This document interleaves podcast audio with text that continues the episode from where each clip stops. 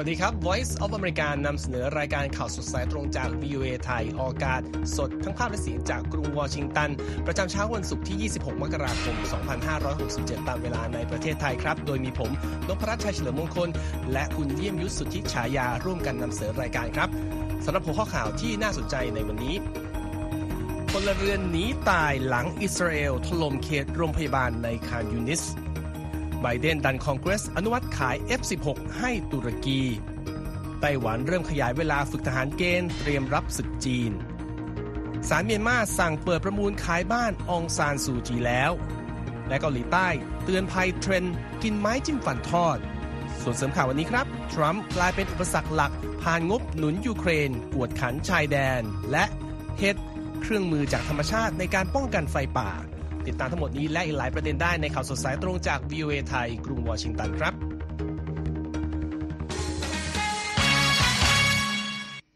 ครับเริ่มต้นต้องไปดูที่สถานการณ์การสู้รบในฉนวนกาซานะครับ คุณยิ้มยุทธ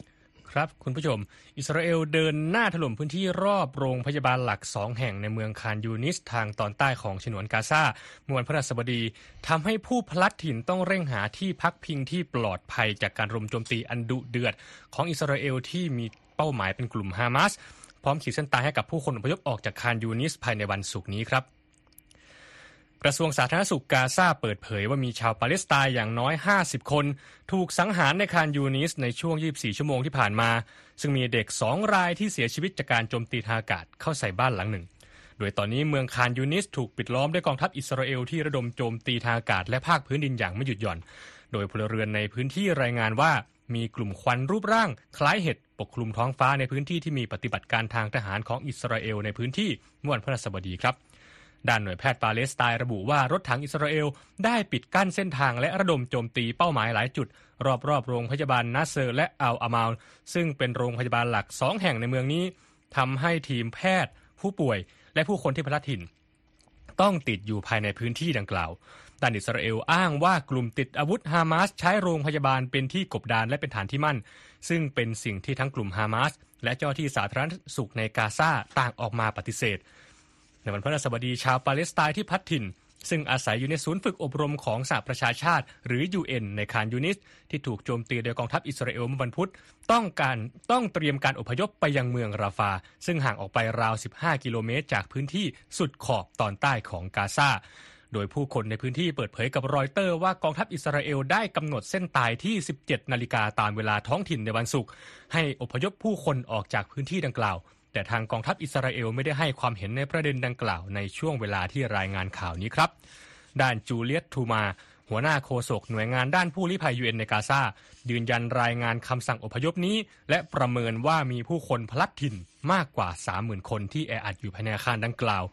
ขณะเดียวกันกองทัพอิสราเอลเผยในวันพฤหัสบดีว่าได้สังหารนักรบฮามาสกว่า 9,000 คน ส่วนอิสราเอลสูญเสียทหาร 220 นายในการสู้รบที่ดำเนินมากว่า 3 เดือนครึ่ง แต่ทางรอยเตอร์ไม่สามารถยืนยันตัวเลขดังกล่าวได้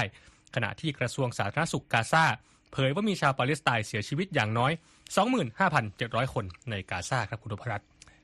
ครับมาดูสถานการณ์ที่ยุโรปกันต่อนะครับ สวีเดนตอบรับคำเชิญของ ผู้นำฮังการีในการหารือแผนการเข้าร่วมกับกลุ่มนาโต้ครับ ในขณะที่ผู้นำสหรัฐผลักดันสภาคองเกรสให้มีการอนุมัติการขายเครื่องบิน F-16 ให้กับตุรกีหลังสภาตุรกีไฟเขียวหนุนสวีเดนเข้าร่วมองค์การพันธมิตรทหารแห่งนี้ครับรอยเตอร์อ้างการเปิดเผยของแหล่งข่าวสี่รายที่เกี่ยวข้องกับประเด็นนี้ว่าประธานาธิบดีโจไบเดนแห่งสหรัฐ ยื่นหนังสือต่อประธานคณะกรรมาการในสภาสหรัฐเมื่อวันพุธ เพื่อย้ำถึงการเริ่มต้นกระบวนการอนุมัติการขายเครื่องบิน F-16 ของบริษัท Lockheed Martin และอุปกรณ์ต่างๆ มูลค่า 20,000 ล้านดอลลาร์ให้แก่ตุรกี ทันทีที่รัฐบาลกรุงอังการาเสร็จสิ้นกระบวนการให้สัตยาบันรับรองสวีเดนเข้าเป็นสมาชิกนาโตอย่างไรก็ตามทางทนิปขาวยังไม่ได้ออกมาให้ความเห็นใด ๆ เมื่อรอยเตอร์ ติดต่อสอบถามไปในช่วงเวลาที่ทำรายงานชิ้นนี้นะครับในวันพุธครับทางกระทรวงต่างประเทศสหรัฐได้เรียกร้องให้ตุรกี เดินหน้าให้สัตยาบันรับรองสวีเดนเข้าเป็นสมาชิกนาโตซึ่งทางประธานาธิบดีเรจิปเคยิป โอโดวาน จะต้องลงนามเป็นกฎหมาย และบรรจุลงในราชกิจจานุเบกษาของตุรกี ก่อนจะส่งมาให้รัฐบาลกรุงวอชิงตัน แต่ทางกระทรวงการต่างประเทศสหรัฐไม่ได้ระบุกรอบเวลาที่ชัดเจน เกี่ยวกับการอนุมัติการขายเครื่องบิน F-16 แต่อย่างใดนะครับ อีกด้านหนึ่งครับ นายกรัฐมนตรีสวีเดนอูล์ฟ คริสเตอร์สันตอบรับคำเชิญจากนายกรัฐมนตรีฮังการีวิกเตอร์ออบานที่จะพบกันที่กรุงบรัสเซลส์ประเทศเบลเยียมในสัปดาห์หน้า ตามการเปิดเผยของรัฐบาลสวีเดนในวันพฤหัสบดีครับ เพื่อหวังจะเคลียร์อุปสรรคที่ทำให้การเป็นสมาชิกภาพนาโตของสวีเดนหมดไปครับ อย่างไรก็ตามยังไม่มีรายละเอียดของการพบของทั้งสองของออกมานะครับ แต่ที่ผ่านมาฮังการีก็ไม่ได้มีข้อเรียกร้องที่ชัดเจน เพื่อแลกกับการสนับสนุนสวีเดนเข้าเป็นสมาชิกนาโตเหมือนกับกรณีของตุรกีแต่แอนนาวิสลันเดอร์ ผู้อำนวยการด้านยุโรปเหนือแห่งสถาบันคลังสมอง Atlantic Council บอกกับรอยเตอร์ว่า เครื่องบินรบอาจอยู่ในไพ่การเจรจาครั้งนี้ก็เป็นได้ เพราะฮังการีเช่าเครื่อง JAS Gripen ของสวีเดน ซึ่งมีกำหนดเวลาต่อสัญญาแล้วครับ มาต่อกันที่ประเด็นการเมืองสหรัฐกันบ้างนะครับ อดีตประธานาธิบดีโดนัลด์ทรัมป์มีคะแนนนำประธานาธิบดีโจไบเดนราว 6% ในการสำรวจความเห็นโดยรอยเตอร์และอิปซอสครับ ที่ชี้ว่าชาวอเมริกันไม่ได้ยินดีกับการที่จะมีนัดล้างตาระหว่างทั้งสองเท่าไหร่นะครับ การสำรวจความเห็นชาวอเมริกัน1,250 คนเมื่อคืนวันพุธที่ผ่านมาชี้ว่า ทรัมป์มีคะแนนนำไบเดนที่ 40 ต่อ 34 ในขณะที่ยังมีผู้ที่ไม่แน่ใจว่าจะเลือกใครดี หรือเลือกจะไม่โหวตให้ทั้งคู่เลยอยู่ครับ ผลสำรวจครั้งล่าสุดนี้สะท้อนว่า ทรัมป์ได้คะแนนนิยมกระเตื้องขึ้น เมื่อเทียบกับการสำรวจเมื่อต้นเดือนมกราคมโดยรอยเตอร์อิปซอสที่ระบุว่าคะแนนนิยมของทรัมป์และไบเดนเท่ากันมาก่อนครับ หลังจากทรัมป์กวาดชัยชนะในการเลือกตั้งขั้นต้น 2 สนามแรกไปได้ที่รัฐไอโอวาและรัฐนิวแฮมป์เชอร์ในเดือนนี้ แนวโน้มที่ศึกเลือกตั้งประธานาธิบดีสหรัฐในเดือนพฤศจิกายน จะกลายเป็นนัดล้างตาระหว่างทรัมป์และไบเดนก็ไม่ใช่สิ่งที่ชาวอเมริกันปรารถนานะครับ ผู้ตอบแบบสอบถามล่าสุดเมื่อต้นสัปดาห์นี้ 67%ต่างบอกว่าพวกเขาเหนื่อยที่จะเห็นผู้สมัครคนเดิมๆ ในการเลือกตั้งประธานาธิบดี และต้องการเห็นคนหน้าใหม่บ้างครับ ขณะที่ 18%ในการสำรวจบอกว่า พวกเขาจะไม่ไปใช้สิทธิเลือกตั้ง หากตัวเลือกที่มีอยู่คือไบเดนและทรัมป์เมื่อลงลึกถึงประเด็นที่สร้างความขุ่นข้องหมองใจให้กับผู้มีสิทธิเลือกตั้งอเมริกัน ผลโพลล่าสุดชี้ว่า 70%ของผู้ตอบแบบสอบถาม เห็นด้วยว่าไบเดนไม่ควรลงสมัครชิงตำแหน่งประธานาธิบดีสมัยที่ 2 และ 50%มองว่าทรัมป์ไม่ควรลงแข่งอีกครั้ง โดยปัจจัยที่ชาวอเมริกันกังวลยังคงเป็นเรื่องของอายุว่าที่ผู้สมัครชิงประธานาธิบดีที่สูงวัยเกินกว่าจะดำรงตำแหน่งครับ ในการสำรวจพบว่าผู้ตอบแบบสอบถามเกินครึ่งหนึ่งบอกพวกเขาไม่ปลื้มกับระบบสองพรรคการเมืองในสหรัฐขณะที่หนึ่งในสี่ ยังคงพึงพอใจกับระบบการเมืองที่เป็นอยู่นะครับ ต่อยอดจากทั้งสองเรื่องนี้นะครับ เป็นประเด็นของแพ็กเกจงบประมาณกว่าหนึ่งแสนล้านดอลลาร์ที่จะสนับสนุนยูเครนไต้หวันและอิสราเอลรวมถึงนโยบายกวดขันการตรวจคนเข้าเมืองของสหรัฐที่ทั้งฝั่งทำเนียบขาวและวุฒิสภารวมทั้ง ทางสมาชิกพรรคเดมแครตและริพับลิกันต่างกำลังวางแผนที่จะผลักดัน เกิดมีสัญญาณสะดุดลงครับ เนื่องจากชัยชนะทางการเมืองอย่างต่อเนื่องของอดีตประธานาธิบดีโดนัลด์ทรัมป์ในการลงเป็นตัวแทนพรรคริพับลิกันในการชิงตำแหน่งประธานาธิบดีปลายปีนี้ แต่ทำไมอิทธิพลของผู้ที่ยังไม่มีอำนาจในมืออย่างทรัมป์ถึงจะมีผลกับประเด็นนี้ คุณเยี่ยมยุทธสุทธิฉายา มีรายละเอียดจากรายงานของแพทซี วิดากุสวาราผู้สื่อข่าว VOA มานำเสนอนะครับ ครับคุณนพรัตน์ งบประมาณที่คุณพรัตน์เกริ่นไปว่ามีจำนวนแสนกว่าล้านดอลลาร์นะครับ ก็กำลังอยู่ในระหว่างการเจรจาระหว่างเจ้าหน้าที่ทำเนียบขาวและสมาชิกวุฒิสภา ซึ่งก็มีทั้งสองพรรคครับทั้งรีพับลิกันและเดโมแครตที่กำลังผลักดันนโยบายนี้ แต่ว่าชัยชนะของโดนัลด์ทรัมป์ในศึกการเลือกตั้ง ขั้นต้นอาจจะส่งสัญญาณที่จะขัดขวางการเดินหน้าของงบประมาณก้อนนี้ครับ อดีตประธานาธิบดีที่กำลังลงแข่งขันชิงตำแหน่งตัวแทนพรรครีพับลิกันในศึกเลือกตั้งประธานาธิบดีสหรัฐ ที่จะมีขึ้นในปลายปีนี้เพิ่งสะสมอีกหนึ่งชัยชนะในเวทีการเลือกตั้งขั้นต้นที่รัฐนิวแฮมป์เชอร์ในวันอังคารที่ผ่านมา ต่อจากศึกการเลือกตั้งขั้นต้นแบบคอคัสที่ไอโอวาเมื่อสัปดาห์ที่แล้วครับ เราลองไปฟังเสียงของทรัมป์หลังจากได้รับชัยชนะที่นิวแฮมป์เชอร์ดูครับ We have millions and millions of people flowing into our country illegally. They come from prisons and they come from mental institutions. ทรัมป์กล่าวหลังชัยชนะในรัฐนิวแฮมป์เชอร์ครับว่าเรื่องผู้อพยพนั้นเป็นเรื่องใหญ่ และกล่าวได้ว่าสหรัฐมีคนเป็นล้านเข้ามาในประเทศโดยผิดกฎหมาย และคนเหล่านั้นมาจากคุก หรือไม่ก็มาจากศูนย์ผู้ป่วยทางจิต ซึ่งสิ่งที่ทรัมป์กล่าวนี้ไม่ได้ถูกยกข้อมูลอื่นใดมาอธิบายคำพูดข้างต้นนะครับ โดยที่ผ่านมาทรัมป์แสดงจุดยืนต่อต้านผู้พยพด้วยภาษาที่เผ็ดร้อน เช่นการกล่าวว่าผู้พยพกำลังทำให้เลือดของประเทศของเราเป็นพิษอันนี้ชัยชนะต่อเนื่องของทรัมป์ที่กำลังเป็นเต็งหนึ่งของพรรค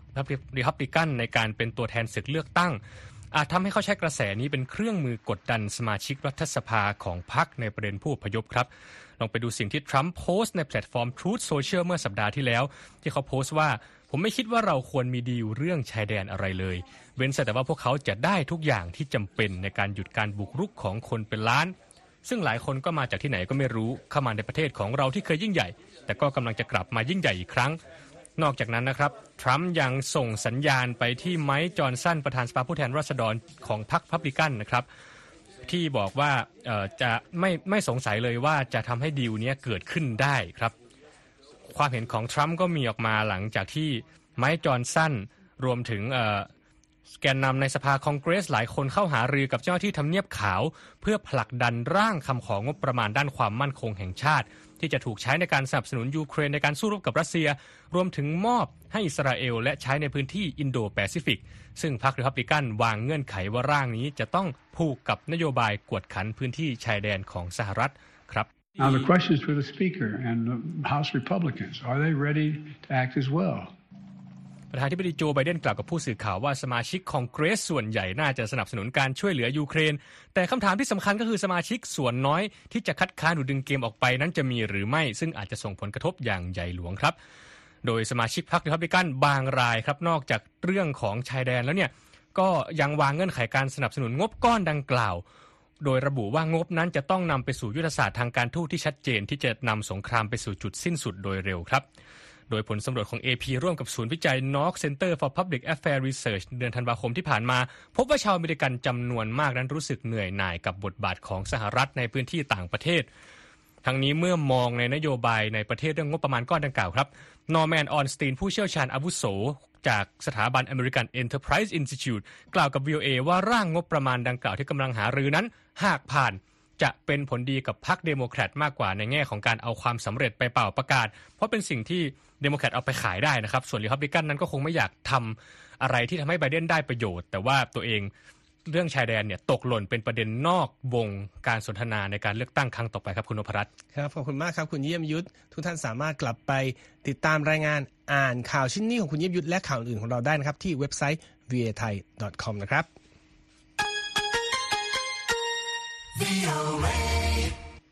มาติดตามประเด็นข่าวสารจากภูมิภาคเอเชียกันบ้างนะครับ ยอดผู้เสียชีวิตจากเหตุดินถล่มในภูมิภาคตะวันตกเฉียงใต้ของจีนพุ่งขึ้นเป็น 44 คนในวันพฤหัสบดีครับ โดยทีมกู้ภัย ซึ่งเดินหน้าทำหน้าที่ท่ามกลางสภาพอากาศ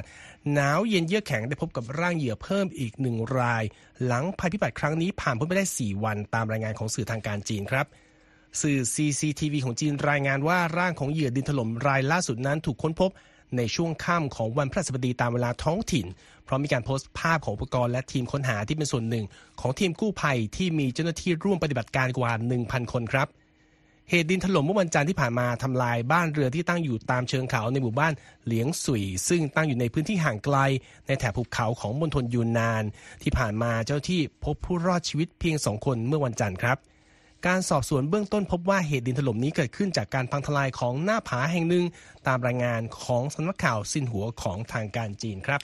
ครับไปดูที่ไต้หวันกันนะครับคุณพรัตน์ครับชายชาวไต้หวันกลุ่มแรกที่เข้าสู่โครงการเกณฑ์ทหารเป็นระยะเวลา 1 ปี เริ่มต้นการฝึกอบรมในวันพฤหัสบดี หลังจากรัฐบาลประกาศขยายเวลาฝึกทหารภาคบังคับ จากเดิมที่ใช้เวลานานเพียง 4 เดือนออกไปครับ เนื่องจากความกังวล ต่อแรงกดดันที่มาจากจีนตามการรายงานของสำนักข่าวรอยเตอร์ครับ ประธานธิบดีไช่อิงเหวินประกาศแผนยืดเวลาการเกณฑ์ทหารตั้งแต่เมื่อปลายปี 2022 แล้วนะครับ โดยในช่วง 4 ปีที่ผ่านมากรุงปักกิ่งเดินหน้ายกระดับแรงกดดันทั้งทางทหารและทางเศรษฐกิจเข้าใส่ไต้หวันอย่างต่อเนื่อง เพื่อยืนยันว่าเกาะที่ปกครองตนเองนี้เป็นส่วนหนึ่งของจีน โดยหนึ่งในวิธีการที่ใช้ก็คือการส่งเครื่องบินรบของตนออกมาทำภารกิจใกล้ ๆ กับไต้หวันแทบจะรายวันครับ กองทัพไต้หวันระบุในแถลงการว่าน่าจะมีทหารเกณฑ์จำนวน 670 คน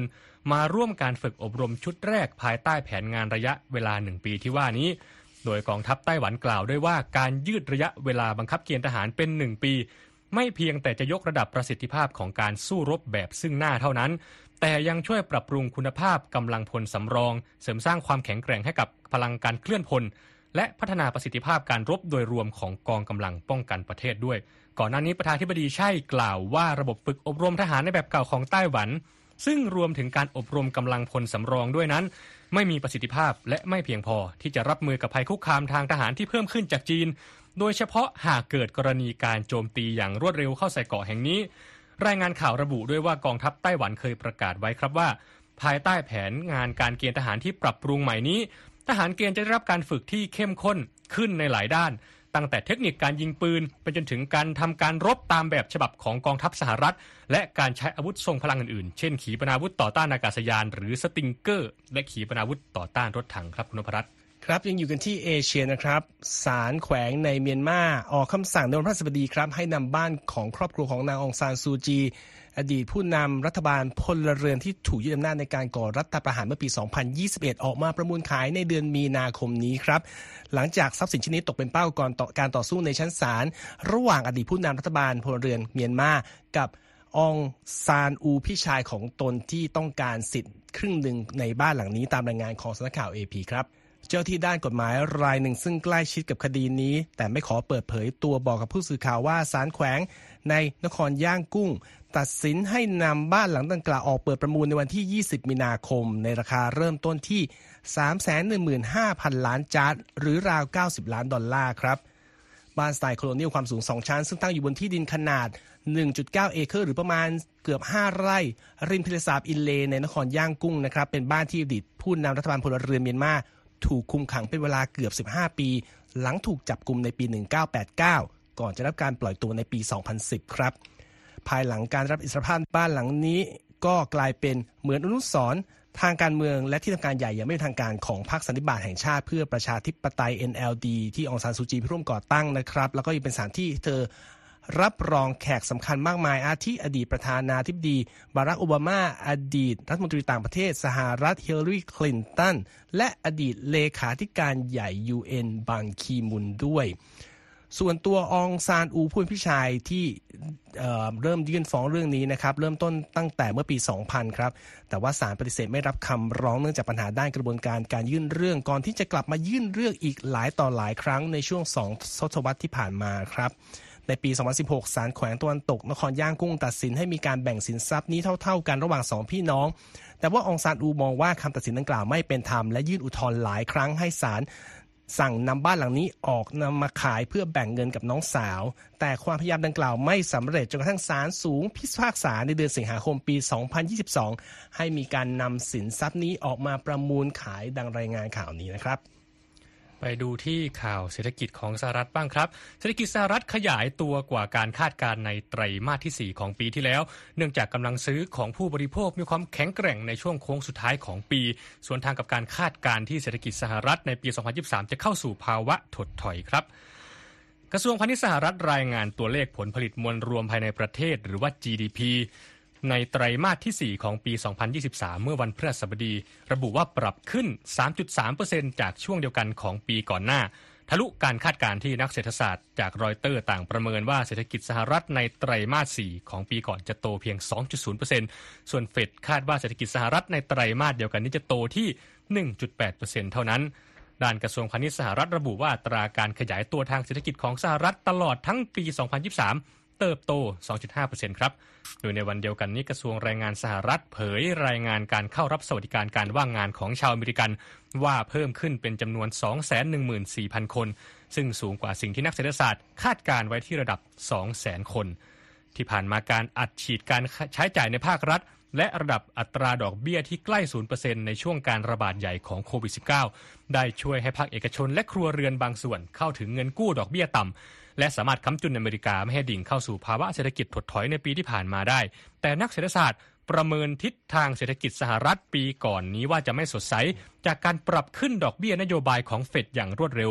ขณะที่ในปีนี้นักวิเคราะห์คาดว่าเศรษฐกิจอเมริกาจะไม่เข้าสู่ภาวะถดถอย แต่จะเติบโตอย่างช้าๆครับครับมาดูเรื่องการซื้อขายหลักทรัพย์ที่ตลาดทรัพย์สหรัฐในวันพฤหัสบดีตามเวลาท้องถิ่นบ้างนะครับ วันนี้เขียวยกแผงนะครับ โดยดาวโจนส์ บวก 0.6%ที่ 38,049 จุดครับ ส่วน S&P เพิ่มขึ้น 25 จุดที่ 4,894 จุด NASDAQ เพิ่มขึ้นเช่นกันครับ 28 จุดที่ 15,510 จุด ส่วนราคาทองคำวันนี้มีการซื้อขายเพิ่มขึ้น 0.19%ที่ 2,019 ดอลลาร์ 90 เซนต์ต่อออนนะครับในส่วนของอัตราแลกเปลี่ยนครับ เงินบาทซื้อได้ 1 ดอลลาร์ 35 บาท 74 สตางค์ครับ ทุกท่านสามารถรับฟังหรืออ่านรายงานของเราได้อีกครั้งที่ทางเว็บไซต์ voa thai com และอย่าลืมกด follow เราที่ Facebook Instagram รวมทั้ง X นะครับ กดกระดิ่งกิ้งๆ ที่ YouTube และ voa thai และฟังย้อนหลังได้ที่ Spotify VOA ไทยครับ นอกจากนี้เรามีรายการพอดแคสต์อย่างเช่นรายการสอนภาษาอังกฤษ และรายการคุยข้ามโลกที่จะนำเรื่องราวในโฟกัสของคนไทย มาจับคู่กับเรื่องราวที่น่าสนใจในต่างประเทศครับ ฟังได้ตาม Apple Podcast YouTube และช่องทางต่างครับ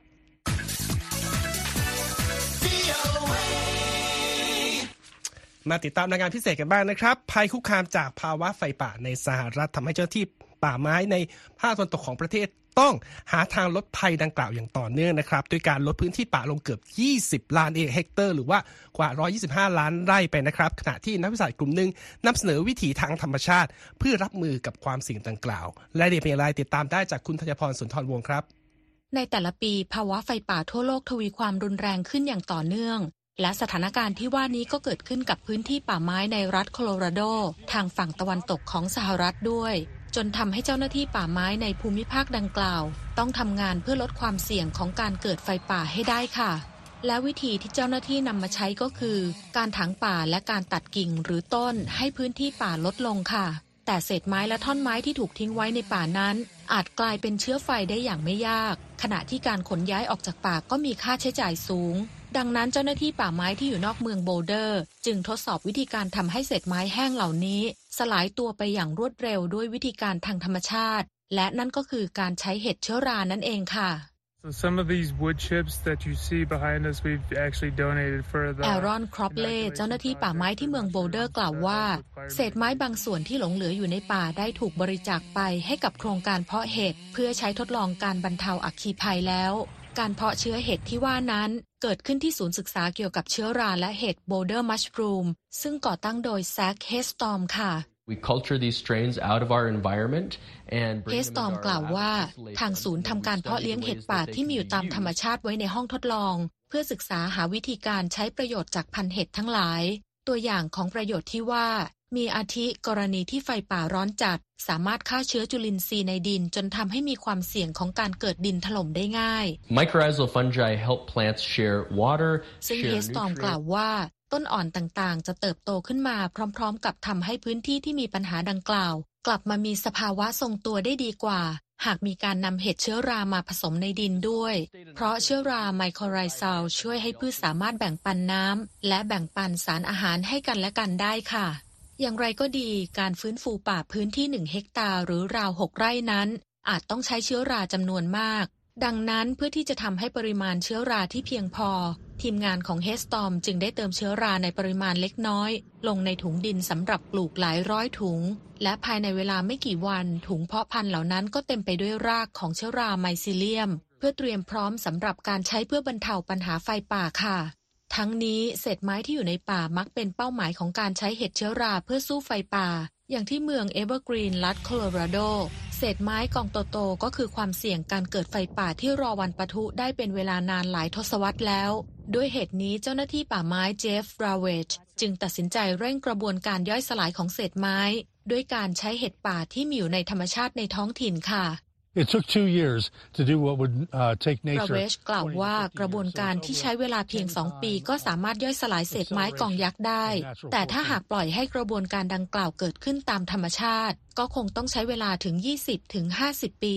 ดังนั้นเห็ดจึงเป็นเหมือนตัวเร่งปฏิกิริยาให้เกิดได้เร็วกว่าปกติถึงกว่า 10 เท่าค่ะ It's not rancid. It's not woody.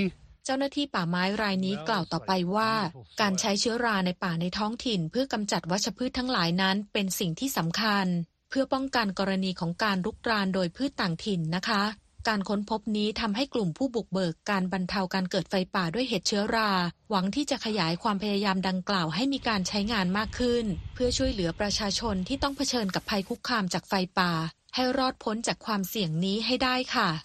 ธัญพรสุนทรวงศ์ VOA ภาคภาษาไทย กรุงวอชิงตันค่ะ ขอบคุณครับคุณธัญพร ส่งท้ายวันนี้เป็นคำเตือนเรื่องการกินอยู่นะครับ ครับ มีคำเตือนออกมาจากทางหน่วยงานกำกับดูแลด้านอาหารและยาของเกาหลีใต้ ต่อเทรนด์การกินไม้จิ้มฟันทอดในเกาหลีใต้ครับ ที่เป็นไวรัลบนสื่อสังคมออนไลน์สมเขาในเวลานี้ คลิปวิดีโอที่เผยให้ผู้เห็นผู้คนรับประทานไม้จิ้มฟัน ซึ่งทำมาจากแป้งและนำไปทอดนะครับ แล้วก็โรยด้วยผงเครื่องปรุงอย่างเช่น ผงชีส เรียกยอดไลค์ยอดแชร์บนสื่อสังคมออนไลน์ทั้ง TikTok และ Instagram เรื่องนี้ร้อนถึงกระทรวงความปลอดภัยอาหารและยาเกาหลีใต้ ที่ต้องออกมาโพสต์ในสื่อสังคมออนไลน์ X เมื่อวันพุธว่า โปรดอย่ารับประทานไม้จิ้มฟัน เพราะว่าความปลอดภัยของไม้จิ้มฟันในรูปแบบอาหารนั้นยังไม่ได้รับการยืนยัน ทางนี้ไม้จิ้มฟันที่เป็นประเด็นกันนั้น ถามว่าทำมาจากอะไร ก็ผลิตขึ้นมาจากแป้งมันหวานและแป้งข้าวโพด แล้วก็ใส่สีผสมอาหารสีเขียวสดใสเข้าไป ซึ่งกลายเป็นผลิตภัณฑ์ดูแลความสะอาดช่องปากที่ถูกมองว่าเป็นมิตรต่อสิ่งแวดล้อมและย่อยสลายได้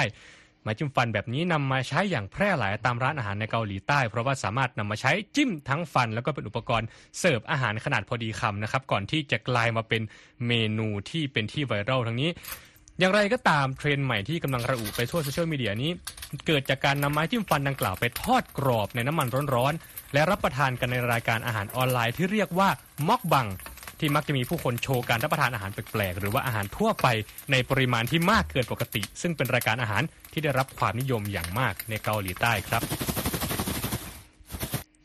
ครับขอบคุณมากครับ คุณเยี่ยมยุทธที่นำเสนอเมนูที่ ไม่เรียกว่าน่าสนใจแค่ไหนนะครับ ก็ลองครับพิจารณากันดูนะครับ ทั้งหมดนี้คือข่าวสดสายตรงจากวีไทยกรุงวอชิงตันนะครับ ผมนพรัชชัยเฉลิมมงคล และเยันยุทธสุทธิฉายา ต้องลาไปก่อนนะครับ สวัสดีครับ สวัสดีครับ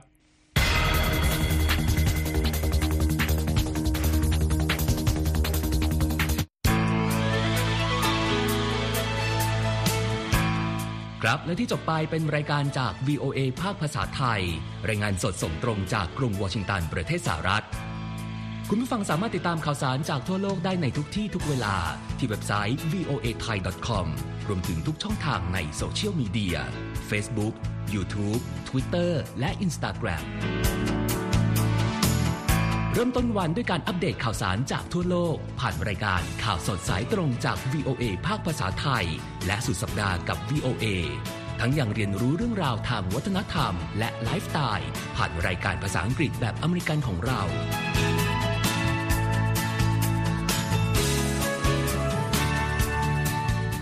ติดตามความเคลื่อนไหวในประเทศสหรัฐ การเมืองอเมริกัน พร้อมเข้าใจที่มาที่ไปของเหตุการณ์สำคัญ รวมถึงข่าวต่างประเทศ จากแหล่งข่าวที่เชื่อถือได้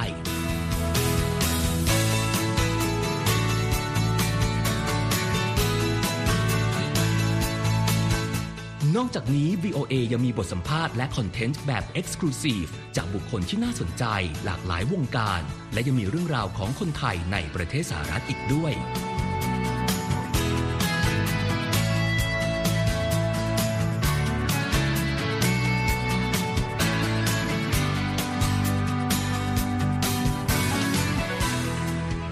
นะครับที่ให้ VOA ไทยเป็นส่วนหนึ่งในการติดตามข่าวสารสาระและเกร็ดความรู้ของคุณ จากรายการต่างๆ ที่เรามุ่งมั่นนำเสนอ เพื่อความเที่ยงตรง ทันเหตุการณ์ และมีประโยชน์ในทุกๆวัน